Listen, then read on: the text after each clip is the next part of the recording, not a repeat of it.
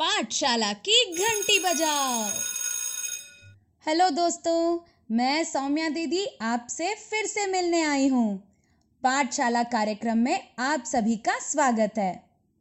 यह कार्यक्रम आपको क्षमतालय द्वारा प्रस्तुत किया जा रहा है। हम आपकी पाठशाला को आपके घर लेके आ रहे हैं। पाठशाला की घंटी बजाओ। आज कौन सा दिन है? सोचो सोचो। जी हाँ मंगलवार। तो जैसे मैंने पहले कहा था कि मंगलवार के दिन हम तीसरी से पांचवी कक्षा के बच्चों के लिए विषय प्रस्तुत करेंगे। आज का दिन आपके ईवीएस किताब, यानी सामाजिक विज्ञान की किताब से मित्रता पे आधारित है। आज का दिन हम आपको चार नए दोस्तों से मिलवाएँगे। और आज पात्रों की परिचय होगी। आपको यह पता चलेगा कि ये चार बच्चे आपकी तरह ही है। कहानी शुरू करने से पहले हम आपको मेघना दीदी से मिलवाएँगे, जो आपको यह सिखाएँगे कि दिन का शुरुआत अगर हम अपना ध्यान केंद्रित करके करें तो कितना अच्छा महसूस होगा। चलिए मेघना दीदी को सुनते हैं।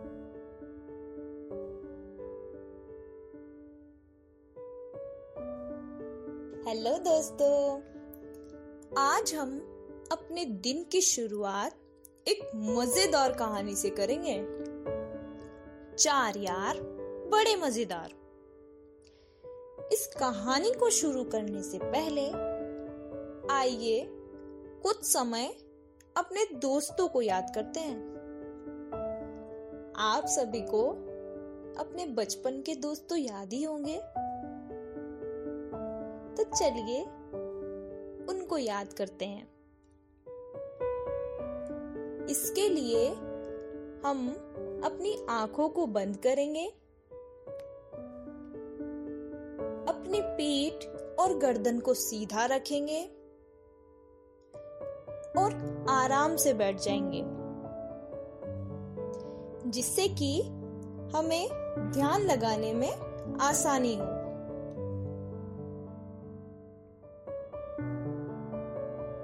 हमारे शरीर में कहीं भी हमको किसी भी प्रकार का दबाव महसूस ना हो, अपनी बॉडी को रिलैक्स करेंगे।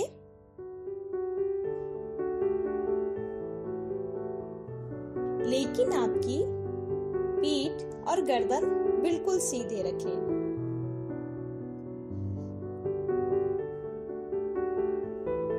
आज जब हम अपने दोस्तों से दूर हैं बहुत लोगों को मिल नहीं पा रहे हैं,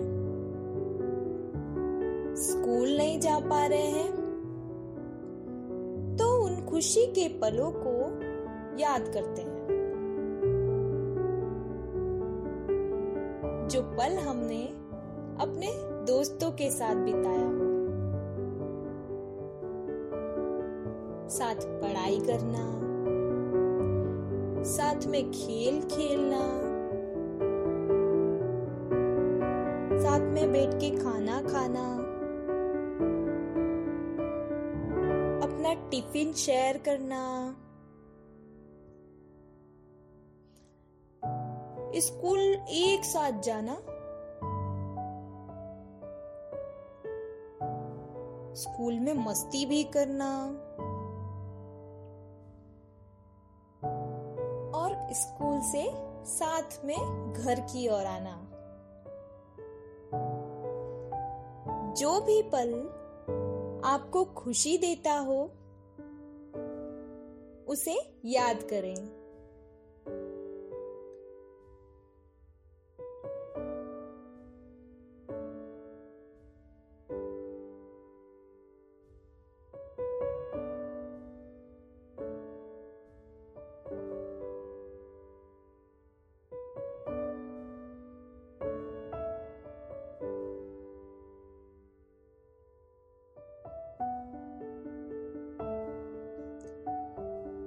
यह पल जो आपके सामने है, उसे बारीकी से देखें।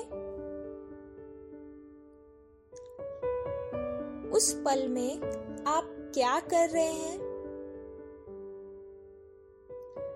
आपके साथ जो आपके दोस्त हैं, वो क्या कर रहे हैं?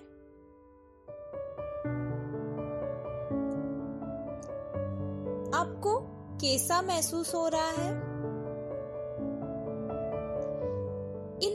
अच्छे पलों को याद करके इनके साथ समय बिताना आपको कैसा लग रहा है?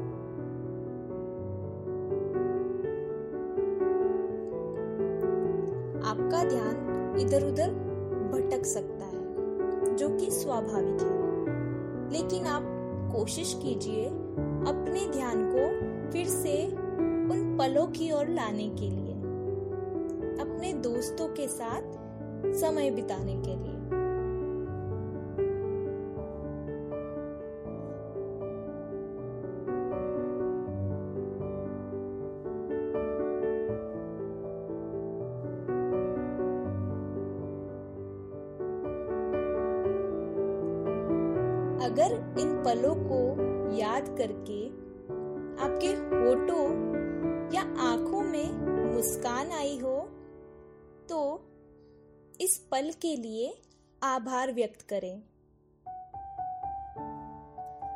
अब हम अपनी आँखों को खोल सकते हैं। और ऐसी ही प्यार भरी मित्रता की कहानी सुनते हैं।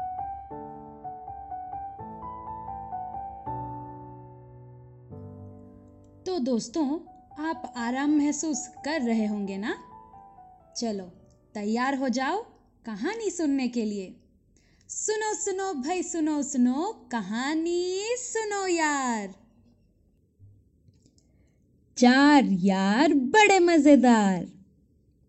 एक बार एक गाँव था। सोमढाणी। वहाँ लगभग बीस घर होंगे। अलग अलग तरह के लोग बहुत प्यार से रहते थे। सुख, दुख में एक दूसरे का हमेशा साथ देते थे।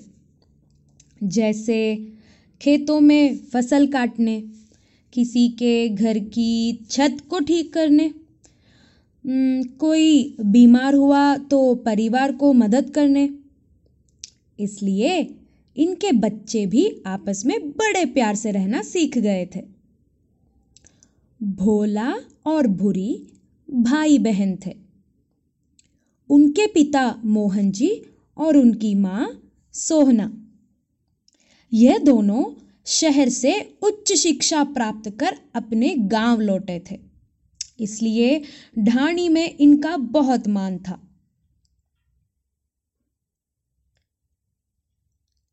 यह चारों और मोहन जी के माता पिता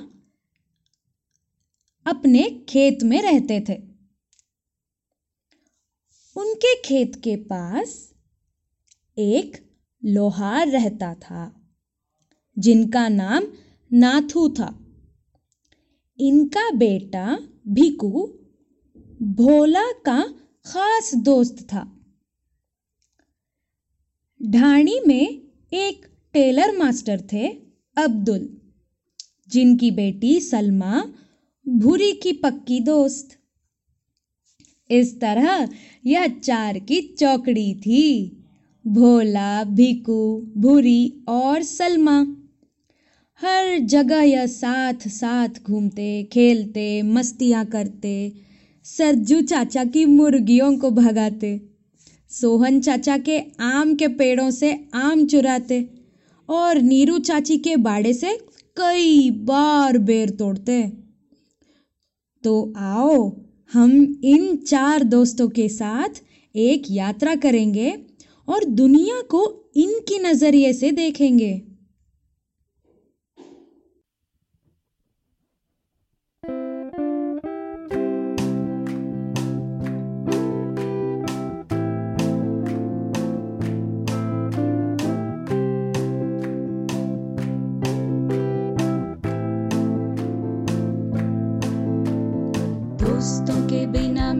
सुनी सुनी लाइफ दोस्त नहीं तो बोलो कैसे गुजरेगा ये टाइम घूमना फिरना, पहाड़ चढ़ना कैसे होगा ये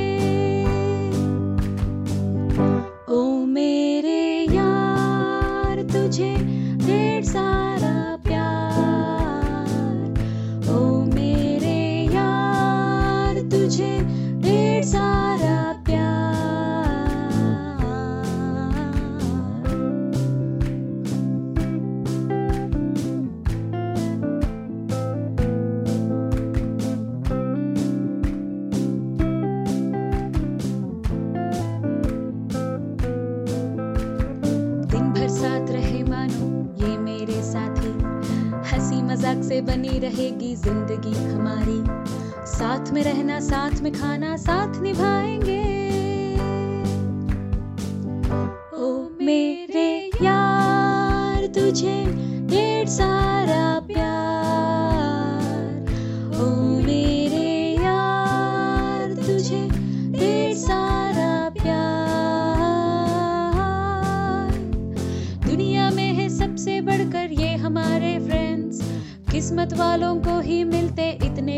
फ्रेंड्स दुनिया में है सबसे बढ़कर ये हमारे फ्रेंड्स किस्मत वालों को ही मिलते इतने प्यारे फ्रेंड्स ओ, मेरे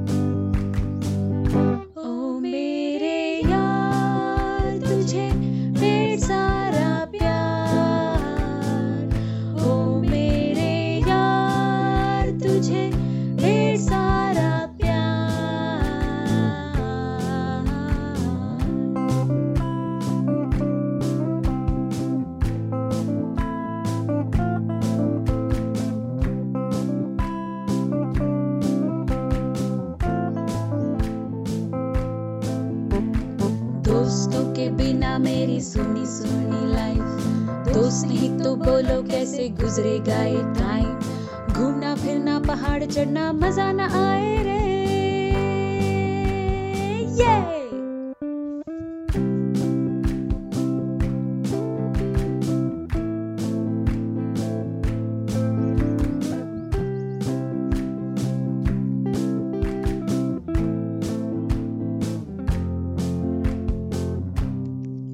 अगले दिन सलमा, भोला और बुरी कुएँ के पास पहुँच गए थे और भीकू का इंतज़ार कर रहे थे स्कूल जाने का। पर भीकू नज़र नहीं आ रहा था। वह तीनों पंद्रह मिनट और वहीं उसका इंतज़ार कर रहे थे। फिर सलमा बोली, इस हफ़्ते में यह तीसरी बार है भीकू का स्कूल छूटना। हाँ वो तो मेरे बगल में बैठता है। जब वो नहीं आता है तो उसकी बहुत याद आती है। मैं कहती हूँ, आज तो उसके घर हम चल ही लेते हैं। आज उसको स्कूल लेकर ही जाएँगे भूरी ने कहा। भीकू के घर पहुंचकर पहले भोला ने बोला भीकू आज तुम्हारे बिना स्कूल जाने का मन नहीं किया। क्या हुआ मेरे यार? भीकू ने बोला, तुम लोगों को तो पता है ना, आई और बाबा को काम पे जाना होता है तो बकरी चराने मुझे ही जाना पड़ता है। तीनों बच्चे एक दूसरे को देख रहे थे और सोच में पड़ गए। इतने में सलमा बोली, भीकू, तुम बकरी चराने जल्दी भी जा सकते हो ना? या फिर आज तुम स्कूल से आने के बाद चले जाना? आज तो तुम्हें हमारे साथ स्कूल जाना ही होगा. इतने में भीकू के पापा आ गए। उन्होंने सलमा की बात सुन ली और कहा, नहीं नहीं, भीकू को बहुत काम है। वो स्कूल जाएगा तो हमारे घर पे नुकसान हो जाएगा और पढ़ने से कुछ नहीं होता है।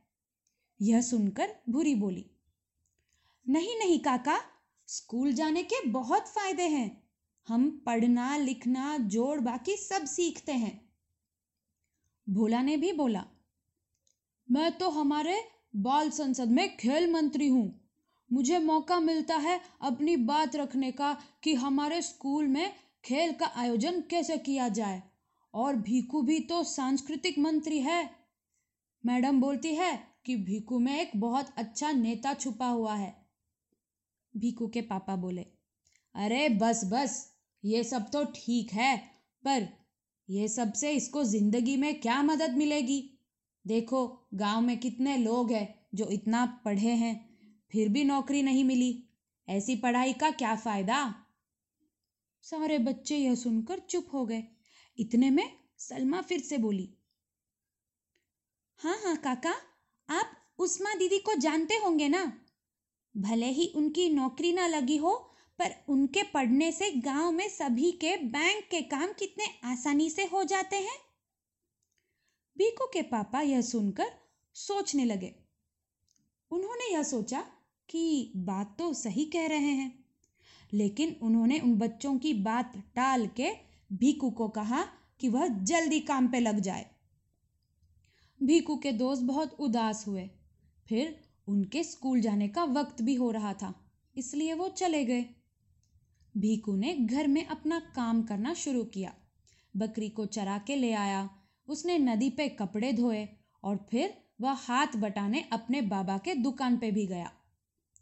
दुकान में जब अंदर जा ही रहा था, उसने देखा कि उसके बाबा और एक ग्राहक के बीच बहस हो रही थी।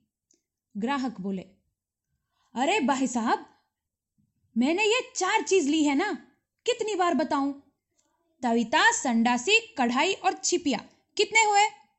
भीकू के पापा बोले, साहब, तविता बीस का, संडासी तीस का, कढ़ाई पचपन की और छिपिया पंद्रह का तो आप ही जोड़ लो ना। हाँ ये लो फिर सौ रुपए, हो गया ना? भीकू ने बड़े अदब से ग्राहक के पास जाके कहा, साहब वैसे तो जोड़ करते हैं तो बीस, तीस बराबर पचास, उसमें पचपन जोड़े तो एक सौ पाँच और पंद्रह जोड़े तो एक सौ बीस होते हैं। अब इसमें साहब हमें बहुत फ़ायदा नहीं होता, क्योंकि आजकल लोहा भी बहुत महँगा हो गया है। कुल नाफा ही बीस रुपए का होगा। अगर आप वह नहीं दोगे तो हम कमाएँगे क्या? ग्राहक भीकू को देखकर थोड़ा शांत हुए। उन्होंने भीकू के पापा की तरफ़ देख के बोला, नाथू, आपका बेटा बड़ा विनम्र है, हमें अच्छा लगा। ये लो आपके बीस रुपए। भीकू के पापा उस दिन शाम को घर जाके अपनी पत्नी को यह किस्सा सुनाए। वह दोनों भीकू के ऊपर बहुत गर्व महसूस कर रहे थे और उनको यह समझ में आया कि भीकू का स्कूल जाना ही उचित होगा। उन्होंने यह तय किया कि अगले दिन वो स्कूल जाकर मैडम जी से मिलेंगे। अगले दिन भीकू और उसके आई बापू और उसकी छोटी सी बहन भी स्कूल गए थे। मैडम ने राम राम करके चारों को अंदर स्टाफ रूम में बुलाया। भीकू के पापा बोले, कल दुकान में एक कठिनाई आ गई थी और मेरे बेटे ने मुझे सहारा दिया और उस उलझन को सुलझाया भी। मुझे लगा एक बार आपसे मिलके धन्यवाद व्यक्त करूँ। मैडम ने यह बात सुनकर कहा, मैं क्या बताऊँ? भीकू का दिमाग बहुत तेज दौड़ता है। उसने स्कूल में भी काफ़ी परेशानियों को सुलझाया है। कभी यह दो लोगों के बीच में झगड़ा छुड़वाता है या कभी स्कूल के छोटे बच्चों को सिखाता है। जब भी स्कूल में प्रोग्राम होता है तो मुझे हमेशा मदद करता है। मुझे चिंता भी हो रही थी कि यह स्कूल बहुत कम दिन आता है। मुझे पता है, गाँव में अपना जीवन चलाना बहुत मुश्किल होता है, पर मैं आपसे यही निवेदन करूँगी कि भले घर पे काम में आप भिकू की सलाह ले और काम भी करवाए, पर स्कूल की घंटी से पहले या बाद में।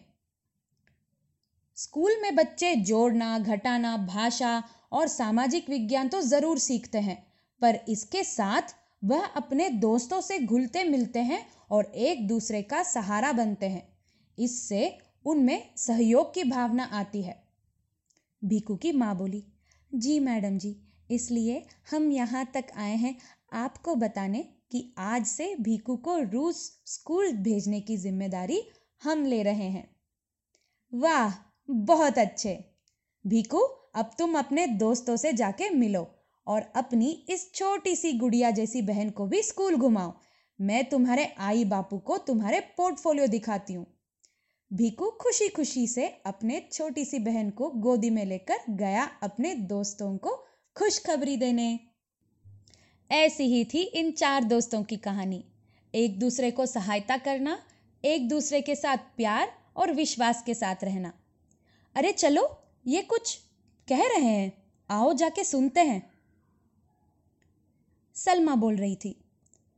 मेरी दादी घर पर है और मुझे ना उनसे डर लगता है, भीकू बोला। अरे सलमा, वो तो तुम्हारी दादी नहीं, वो तुम्हारी मम्मी की अम्मी है ना? सलमा बोली हाँ। भीकू, तब तो वह तुम्हारी नानी हुई। तो मेरी दादी कौन सी है? ऐसा करते हैं कि कल हम सब मेरी दादी से मिलने चलते हैं। वह हमें एक अनोखा गीत सुनाती है, जो रिश्ते नाते बढ़िया समझा देते हैं। हाँ हाँ कल दादी से मिलने चलते हैं।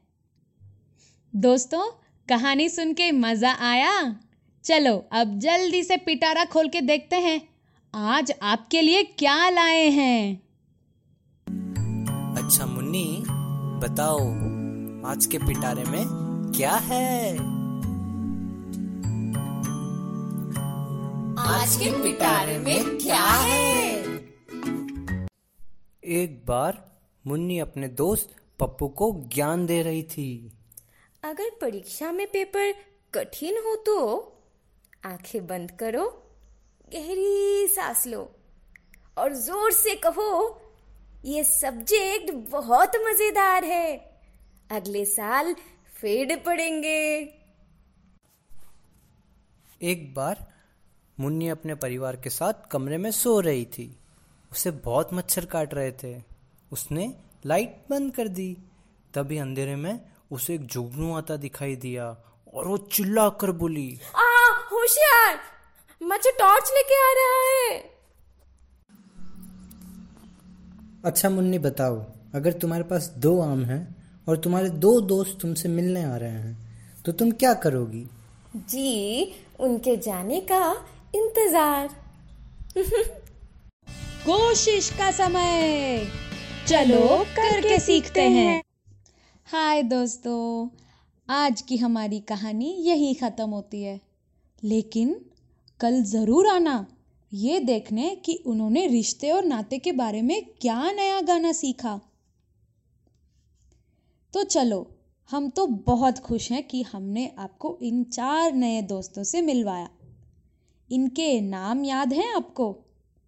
चलो फिर से याद करते हैं। सलमा, भूरी, भोला और भीकू। हाँ सही पकड़े। अब हमने तो आपको चार नए दोस्तों से मिलवाया, है ना? इसी तरह हम भी चाहते कि हम आपके बारे में और जाने, आपके दोस्तों के बारे में जाने। तो अभी आप जल्दी से पेन, कागज़ लेके आइए, ताकि हम आपको हमारा नंबर बताएँ, ताकि आप हमें व्हाट्सएप व्हाट्सएप वॉइस नोट या व्हाट्सएप पे चित्र भी भेज सकते हैं। लेकिन आप क्या भेजोगे हमें? उसके लिए आपको हम तीन काम बताने वाले हैं। हमारा पहला काम है कि हम आपके दोस्तों के बारे में जानना चाहते हैं। हम चाहते हैं कि आप हमें आपका नाम, आपका गाँव, आपके दोस्तों का नाम और आपको अपने दोस्तों के बारे में क्या पसंद है? उनकी खूबियाँ क्या है? ये ज़रूर लिख के भेजना। मैं फिर से दोहराती हूँ। कौन है आपके यार? आज हमने आपको चार दोस्तों से मिलवाया। हम चाहते हैं कि आप भी हमें अपने दोस्तों के बारे में बताएँ। आप हमें भेजिए। आपका नाम आपका गाँव का नाम, आपके दोस्तों का नाम और उनकी खूबियाँ। दूसरा, यादगार पल। क्या आप हमें आपके कुछ यादगार पल बता सकते हैं, जब आपने आपके दोस्त के साथ मस्ती की थी? या जैसे भूरी, सलमा और भोला ने भीकू की मदद की थी? आपने भी अपने कोई दोस्त की मदद की? या आपको किसी दोस्त ने मदद किया था? क्या आप इन पलों को भी हमारे साथ साझा कर सकते हैं? तीसरा, आज दोस्तों हम आपको बताना चाहते हैं, भाषा का एक बहुत मज़ेदार चीज़ जिससे आप शब्दों के साथ खेल सकते हैं। अब, इसका नाम है तुकबंदी शब्द। क्या है? तुकबंदी शब्द। भाषा में तुकबंदी शब्द ऐसे शब्द हैं जो बोलने से एक ही आवाज़ से खत्म होते हैं। उदाहरण के लिए आस पास दिल मिल आम काम या पीला ढीला। आपके लिए आज यह तीसरी गतिविधि है कि ओ मेरे यार गाने में कौन से शब्दों को आप तुकबंदी शब्द कह सकते हैं। यह भी आप हमें व्हाट्सएप पे भेज सकते हैं। आप हमें अपना वॉइस रिकॉर्ड करके हमें व्हाट्सएप वॉइस नोट भेज सकते हैं, या आप लिख कर उस कागज़ का फ़ोटो भी इसी नंबर पर भेज सकते हैं। नंबर नोट कीजिए। नौ, पाँच, तीन, आठ, शून्य, आठ, सात, छ, एक, चार। मैं नंबर फिर से दोहराऊँगी। नौ पाँच, तीन, आठ, शून्य, आठ, सात, छ, एक, चार। कल का दिन हम फिर मिलते हैं और देखते हैं कि इन चार दोस्तों का यात्रा कैसे आगे बढ़ती है। हमसे यहीं पर मिलने आना ठीक ढाई बजे। भूलना मत। पाठशाला की घंटी बजाओ।